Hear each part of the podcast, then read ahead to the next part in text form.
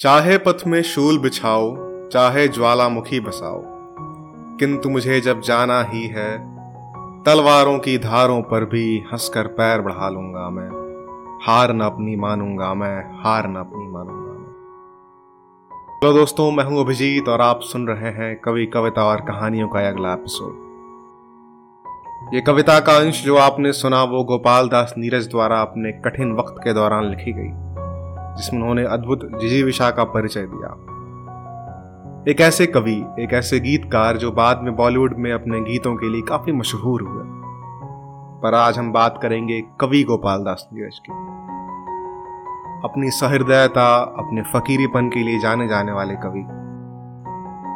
एक बड़े दिल के इंसान जो कि उतने ही बड़े साहित्यकार थे।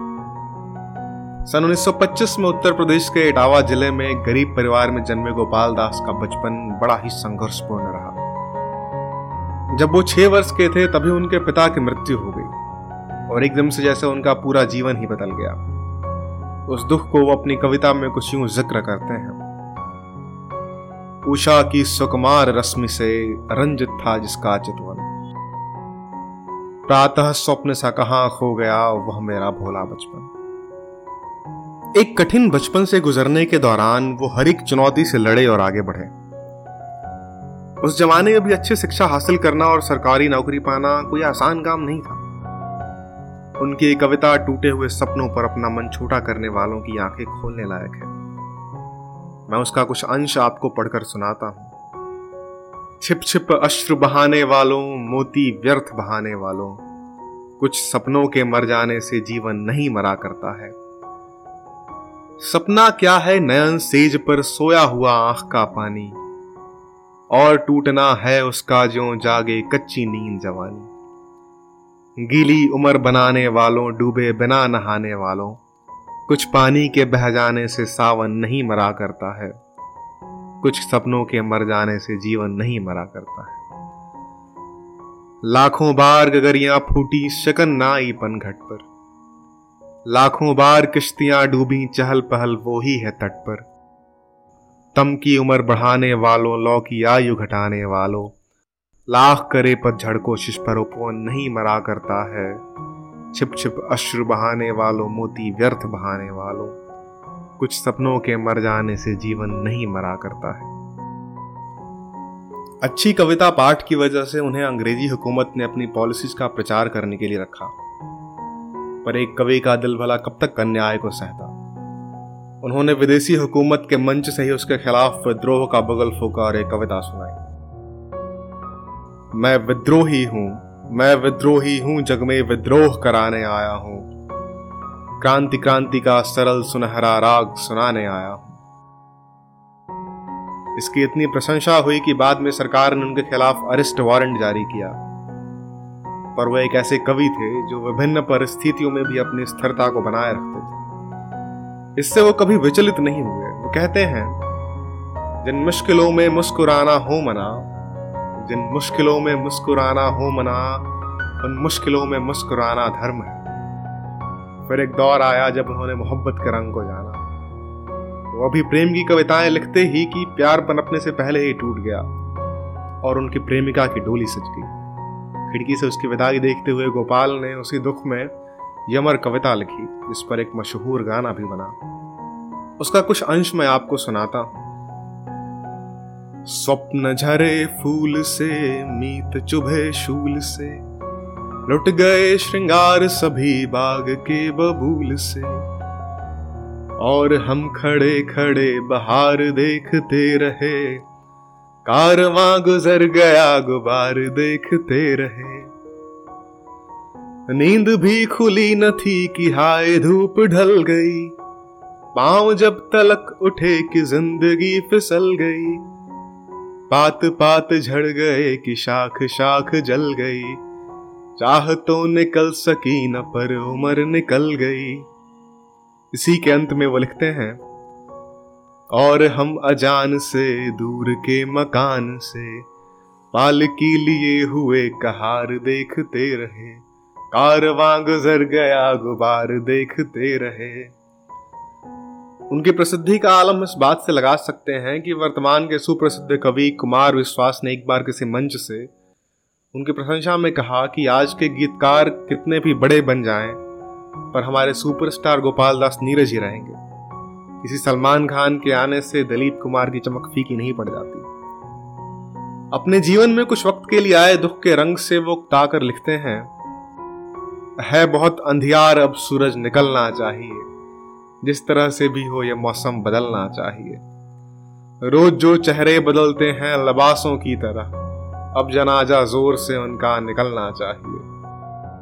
इसी कविता के अंत में एक प्यार भरा रंग देते हुए वो कहते हैं दिल जवा, सपने जवा, मौसम जवा, शब भी जवा, तुझको मुझको इस समय सुने में मिलना चाहिए। पर बाद के दिनों में लिखी गई ये कविता बयां करती है कि तमाम उम्र उनका दिल कहाँ रहा और किस हाल में रहा। वो लिखते हैं, तमाम उम्र में एक अजनबी के घर में रहा। सफ़र न करते हुए भी किसी सफ़र में रहा। वो जिस्म ही था जो भटका किया जमाने में वो जिस्म ही था जो भटका किया जमाने में, हृदय तो मेरा हमेशा तेरी डगर में रहा। हिंदी कवियों में खासकर एक चीज़ देखी गई है और वो है उनकी सामाजिक चेतना, जहाँ उर्दू शायरी अधिकतर प्यार, मोहब्बत तक खुद को सीमित करते हुए नज़र आती है। वहीं हिंदी कवियों ने इंसान को प्रेम से ऊपर उठकर देखा। समाज में बढ़ते तकरार पर उन्होंने एक कविता लिखी जिसमें आपसी सौहार्द और सामाजिक सद्भाव के एक संदेश भरा हुआ है। उसका कुछ अंश मैं आपको सुनाता हूँ।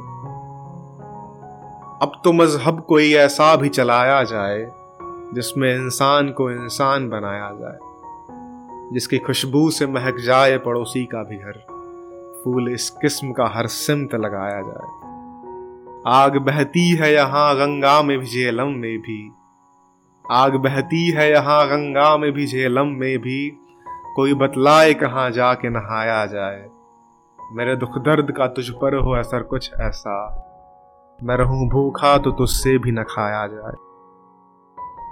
एक खुश मिजाज कवि थे गोपाल दास नीरज।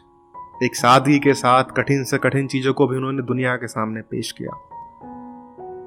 अपने बड़े होने पर उन्होंने कभी घमंड नहीं किया, बल्कि हमेशा अपने से छोटे कलाकारों को प्रोत्साहित किया और उन्हें आगे बढ़ाया। कवि कौन होता है इसका बड़ा ही सटीक उत्तर दिया उन्होंने अपनी कविता के माध्यम से। तब मानव कवि बन जाता है जब उसको संसार रुलाता, वह अपनों के समीप जाता। पर जब वे भी ठुकरा देते, वह निजमन के सम्मुख आता। पर उसकी दुर्बलता पर जब मन भी उसका मुस्काता है, तब मानव कवि बन जाता है। तब मानव कवि बन जाता है। एक लंबे और सफल फिल्मी कैरियर के दौरान उन्होंने कई जीवन के उतार चढ़ाव देखे। गीतकार गोपाल दास के बारे में हम किसी और दिन चर्चा करेंगे।